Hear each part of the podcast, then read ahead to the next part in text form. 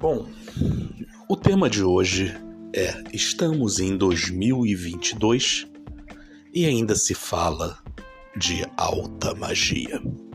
Pois é, queridos, o tema de hoje é um teminha espinhoso para algumas pessoas, mas eu acho importante a gente deixar claro que na bruxaria draconiana certos conceitos não têm hora, não tem lugar e não tem vez.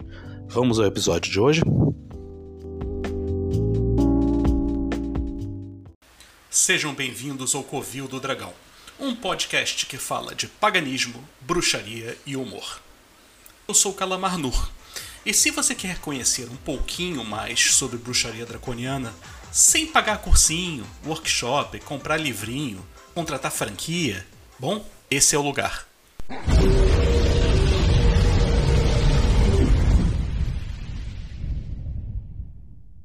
Este é o Covil do Dragão um podcast que fala sério daquilo que é importante, zoa aquilo que não se leva a sério e, mais importante, não tenta te vender nada. Muita gente aí vai chegar para mim e vai dizer: pô, Calamar, caramba, cara, por que, que você está falando isso? Isso não é tão importante assim. Isso é só uma classificação. Pois bem, o ah, meu problema não é com as pessoas colocarem rótulos em conceitos para entender melhor. Nunca foi. O meu problema são as mensagens subliminares, são os conceitos, são as ideias que vêm junto com esse rótulo e as pessoas não percebem. É um papo meio daquele tipo de gente que usa um chapéu de papel alumínio mas me entenda.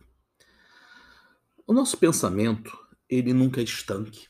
Ele sempre é colonizado, polinizado, fecundado por conceitos, né? e essa é a beleza do pensamento. A gente vai agregando uma série de ideias e a gente consegue construir um fio, uma ideia mestra, né? que nos dá um norte nesse mundo louco que a gente vive. Pois bem, você pegar a ideia de alta magia, você já presume, né, pelo conceito, que se existe uma alta, existe uma baixa magia. E se a gente estivesse falando de orientação, de questões geográficas, não haveria problema nenhum sobre isso. Mas não é essa a primeira ideia que brota na cabeça das pessoas quando você fala de alta e baixa magia. Quando você coloca alta as pessoas imaginam uma coisa refinada, uma coisa boa, uma coisa de luz, e baixa magia o exato oposto. E aí, se você for futucar o tema, você chega em conclusões que não são exatamente as, as melhores ou as mais elogiosas. Então, vamos, vamos um pouquinho aqui, vamos, vamos esmerilhar um pouquinho esse tema, que eu acho que é válido. É complicado, né? A gente tentar fazer um trabalho arqueológico, um trabalho aí de exumação e ver quem começou com essa história de alta magia, né? Quem, quem popularizou. É, a gente vai ficar conversando aqui horas e não vamos chegar num ponto. Então eu vou apontar para um dos caminhos que eu considero origem disso. Né? Quando a gente fala de, de alta magia, né? A gente está falando aí de um monte de gente do século XIX anterior, um monte de gente né, que hoje, se a gente fosse analisar, seriam pessoas com dinheiro, seriam pessoas com posses, né, seja por herança, seja por título de nobreza, seja por serem é, pequenos burgueses, seja porque eles tinham maneiras né, de ter mais tempo livre que as pessoas. Se você parar para analisar os clubes de cavalheiros ingleses, né, hoje seriam pessoas muito ricas. E essa questão de classe, né, por menos que eu goste de remeter a essa teoria, ela é real e ela influencia. Então, essas pessoas que tinham dinheiro, tinham esse tempo livre, né, começaram a, a, a dar valor a um tipo de magia diferente para a época, que não era a magia simples de ervas, não era a magia é, da rezadeira, não era a magia que fazia-se né, é, é, com magia simpática. era uma magia que tinha características como a, a, uma cerimônia exacerbada, páginas e páginas e páginas de texto para serem decorados, invocações complexas, né? vários instrumentos. E quem começou realmente a popularizar esse conceito é a velha Golden Dawn. Né?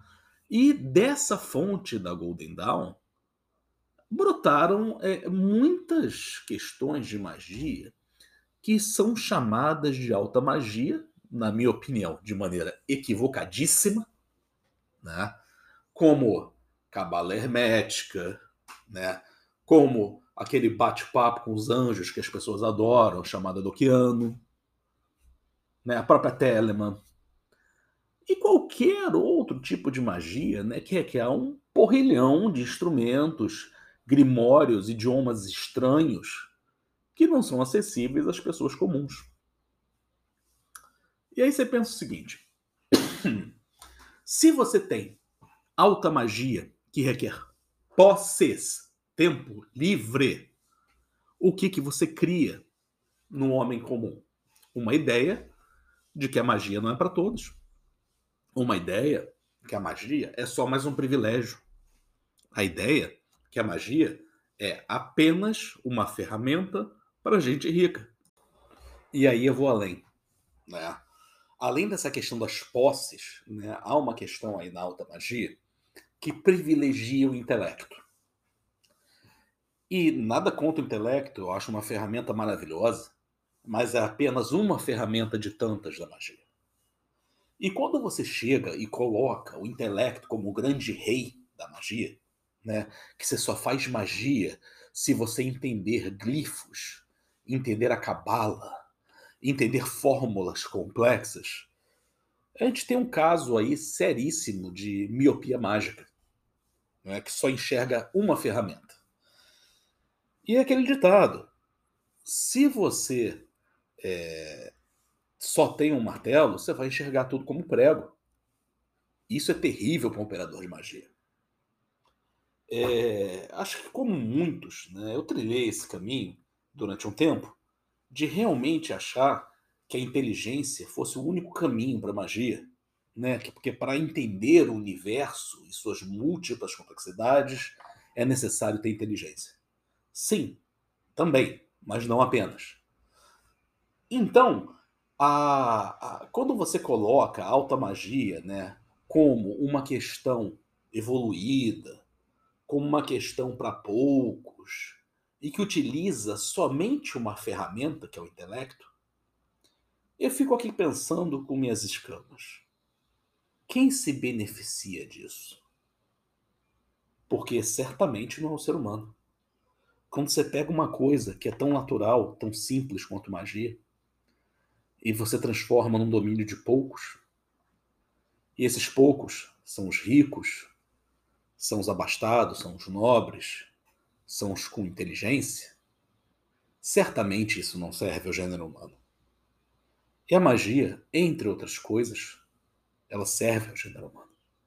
Não como sendo uma escrava, não como sendo uma ferramenta sujeita, mas a magia é uma ferramenta polivalente que serve para muita coisa. E o ser humano vem usando desde sempre. Então, meus caros, dentro da bruxaria draconiana, essa questão da alta magia non existe, como diria Padre Quevedo. Né? A gente não usa esse rótulo, a gente não usa essa classificação, porque é excludente, porque formata o pensamento de uma maneira muito perigosa. Magia é magia alta, baixa, gordinha, magrinha, esquerda, direita, verde, branca, azul, roxa. Magia é magia. Qual o nome que a gente usa para essa magia intelectual, para essa magia formulaica, para essa magia cheia de instrumentos? Note bem, não estou desqualificando. Uso, usei e tenho certeza que usarei muito no futuro esse tipo de magia mas é preciso enxergar ela pelo que ela é e não pelo que a gente gostaria que fosse. O nome que a gente dá, a gente prefere magia cerimonial, porque traduz muito melhor a essência da coisa e não vem com penduricalhos, adendos e brindes que são prejudiciais. É claro, alguns podem dizer: Ih, Calamar, você está sendo fresco, não tem diferença. Bom, a vocês que pensam assim, continuem caminhando do seu jeito. Eu continuo caminhando do meu e ficamos todos felizes.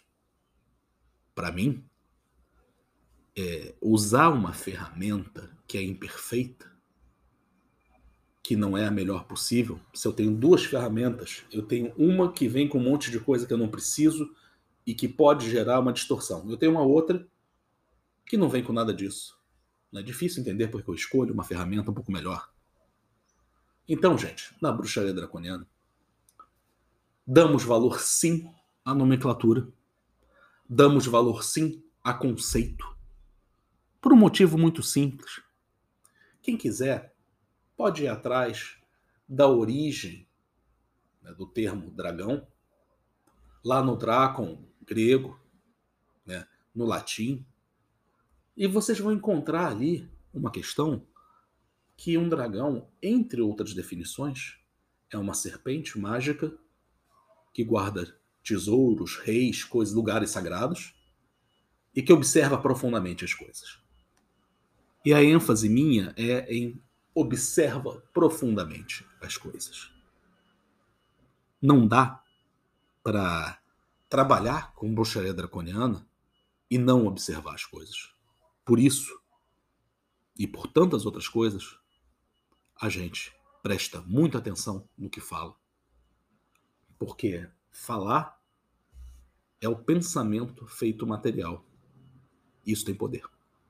Então, gente, Espero aí que tenha esse, esse podcast curtinho aqui tenha deixado claro o que, que a gente vê como alta magia, magia anã, magia gigante, magia da esquerda, magia da direita. Tudo isso pra gente são só rótulos. E alguns rótulos são muito piores que os outros.